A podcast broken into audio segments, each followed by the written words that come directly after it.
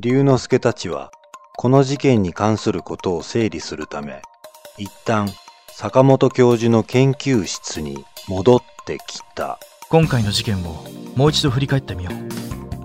まず3ヶ月前、人が衣類だけ残して忽然と姿を消してしまう事件が発生した。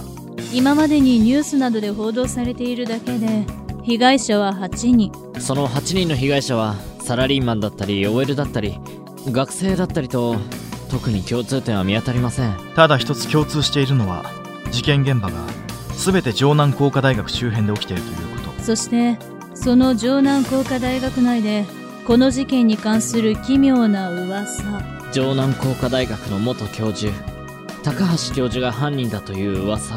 しかしどうして20年近く前に大学を辞めた教授の話が出たんだろう。そのことなら少し調べてみたんだよ。何か分かったんですか？うん。おそらく高橋が研究していたことと関係があるようだ。どういうことですか、教授？当時、高橋はある学説を学会に発表している。それは簡単に説明すると、生物は環境が激変したとき、他の生命を取り込んで進化し、その種の絶滅から免れてきたという進化に関する新しい説だ。そしてこの学説を証明するために、彼は当時数々の動物実験をしていた。しかしそのことが動物愛護団体の反発を買い、学会から追放、そして教授の職まで失うことになってしまったようだ。そんなことがあったんですか？うん。私も当時高橋が大学を辞めたことは知っていたんだが、そんな理由だったとは知らなかった。でも、その研究と今回の事件ってそんなに関係があるんですか？うん。もう少し詳しく説明すると、動物を遺伝子操作することで、その体質、いや、能力と言った方がいいかもしれないな。他の動物を取り込むことができる力を与えようとしていたんだ。そんなことができるんですか？実験が成功したという記録は結局なかったんだが、高橋がもしその研究を大学を辞めた後も続けていたとしたら、まさかそこまでして。いや、彼は、高橋はそういう男なんだ。そうするとやはり高橋教授は？いや、マリさんが嘘をついているようには思えなかったが、しかし高橋教授の意思を継ぐ者がいたとすれば、そうだな、その可能性はあるかもしれない。明日もう一度マリさんに話を聞きに行こう。生前高橋教授と親しくしていた人物がいたかもしれない。その夜、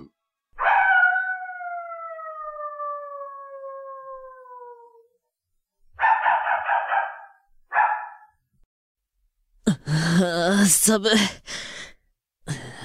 なんでこんな時間に。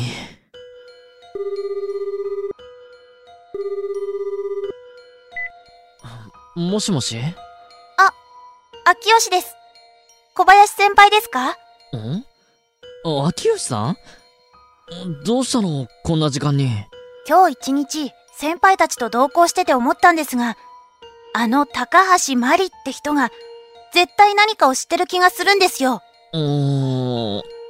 そうだね。だから、明日もう一度話を聞きに。もうそれじゃ遅いです。今夜、今から会いに行きましょう。今からって、もう大学も閉まってるし、彼女も帰宅してるだろうし。だから、自宅に行くんですよ。自宅って、住所はわかんないし。先輩も見たでしょ？大学の事務局のパソコンの画面。京子さんの友達がマリさんを調べてた時の。そうです。あの時の画面に、自宅住所も載ってました。載ってましたって言っても。私、こう見えても暗記が特技なんですよ。暗記ってまさか覚えてるの？はい。そのまさかです。ってな感じで、秋吉さんに付き合うことになったけど、当の本人が遅刻とは。先輩！小林先輩！すみませんでした。遅れちゃって。家を出ようとしたら、母親に捕まっちゃって。それはいいけど、なんで今夜なの？それは、早い方がいいじゃないですか、やっぱり。まあ、いや、今更言っても仕方ないし。で、どこなの？彼女の自宅って。2丁目 5-7 なので、この先ですね。この辺りって、結構城南工科大学の近くだね。そうですね。まあ、大学の研究室に勤めてるなら、家は大学に近い方が便利ですからね。それもそっか。あのアパートですね。ここか。あれは、マリさん？こんな時間に、出かけるのかな？先輩、後をつけましょう。ちょっと、秋吉さん！そして。もう。先輩がもたもたしてるから見失ったじゃないですか。あのね、秋吉さん、こっちかな？それともこっち？うわあ、なんだ？やっぱりこっちだわ。ちょっと待って、秋吉さん、危ないから。あれはまさか。なんとそこにはサラリーマンのスーツと思われる衣類と、そのそばに青白い光を放つマリが立っていた。マリさん？その体は、それに、そのそばにある服は。先輩、この人が、犯人だったのよ。犯人？どうして、こんなことを。秋吉さん、逃げよう。さあ早く。先輩、足がすくんで動けません。なんだって。ごめんなさい、私のせいで。何言ってんだ。こうなったら僕が守ってあげるから。守るって先輩。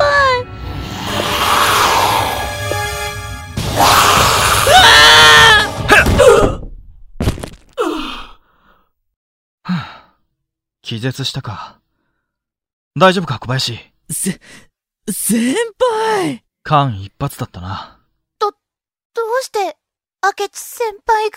ああ、小林からメールが来たんだよ。秋吉に呼ばれて、今から出かけるって。小林先輩、明智先輩には内緒にしといてって言ったのに。まあ、それは、それに、結果的に。秋吉、そう小林を責めるなって。しかし、どういうことなんだ、これは。先輩、マリさんが犯人だったんですよ。何？本当なのか？間違いないです。目を覚ました。先輩、危ない。ここ、私はどうして。マリさん、あなたは大学でお会いした。はい、明智です。明智さん、私はどうしたんですか？なぜこんなところに。何も覚えてないんですか？何もって、何かあったんですか？そんな。さっき、僕たちを襲おうとしてたじゃないですか。襲う？私が？本当に、何も覚えてないんですか？はい。一体どういうことなんだ？でも、さっき確かに。ところでマリさん、お父さんが昔どんな研究をしていたか知っていますか？父の研究ですか？父は、父の言及は、頭がどうしたんですか、マリさん。頭が。マリさん、しっかり。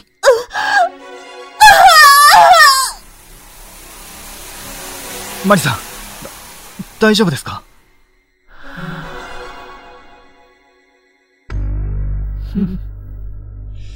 父の研究。ああ、知ってるよ。これは。はじめまして。私はマリア。マリア。私は、あの男の研究によって、生まれた存在。どういうことだ？あれは、今から20年前のこと。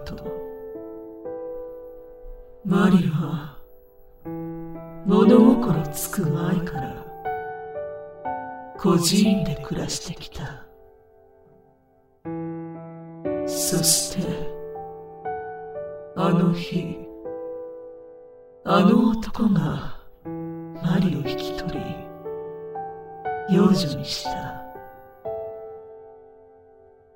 最初、マリは家族ができてとても嬉しかった。それに、あの男はマリにとても優しかったしね。ところが、それは偽りの優しさだった。そのことに気づいたのは、ずいぶん時間が経ってからだ。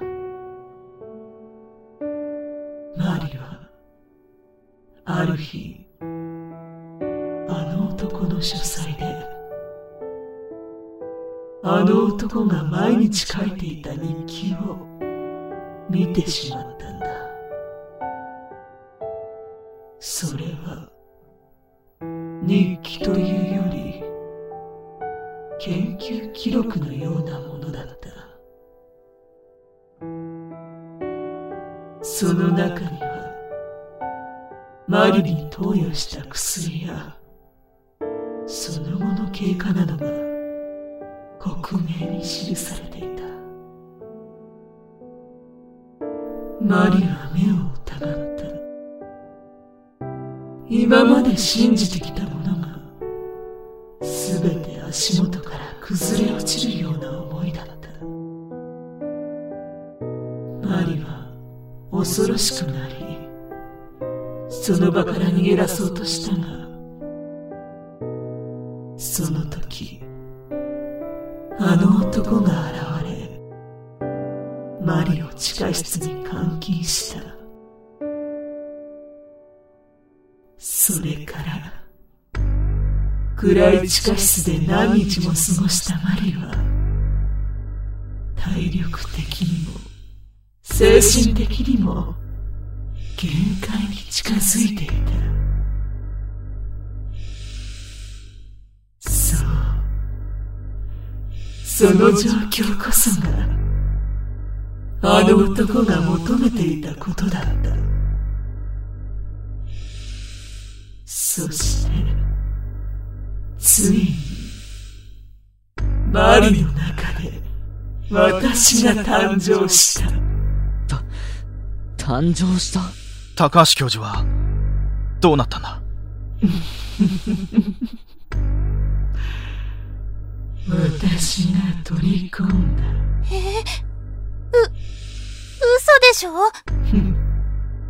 私は自らの本能に従ったまでのこと。本能だと？そう、あの男もそれを望んでいたのかもしれない。それがあの男の一生をかけた研究だったからね。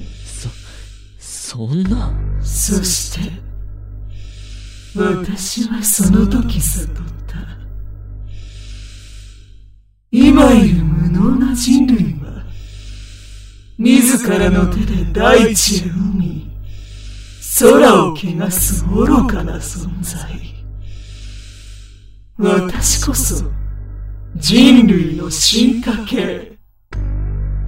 今いる無能な人類を導くために生まれし者、私が人類の新しいイブになるのだ。人類新しいイブ。さあ、私に取り込まれるがいい。そうすれば全てを理解できるだろう。先輩、助けて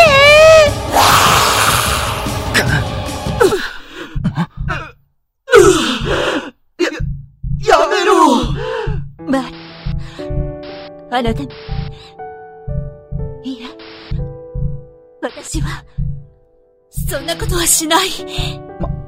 マリさんなのか？なぜお前の意識が。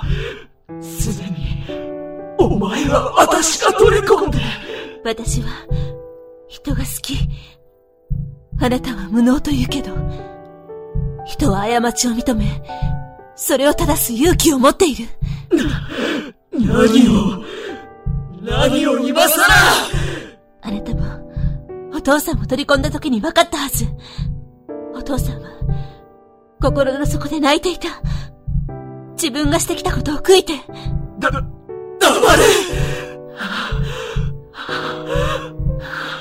こんなことはもう終わりにしましょう。こんな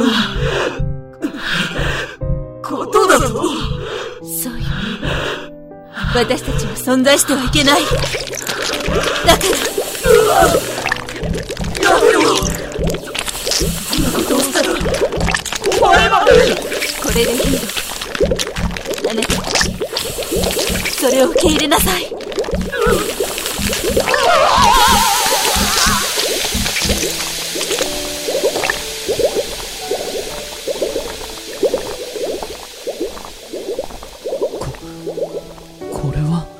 アポトーシス。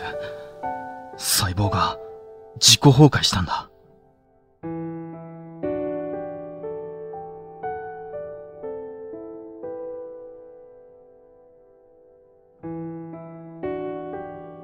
こうして事件は解決した。しかしあの時マリアに取り込まれたはずのマリさんの意識がなぜ現れたのだろうか。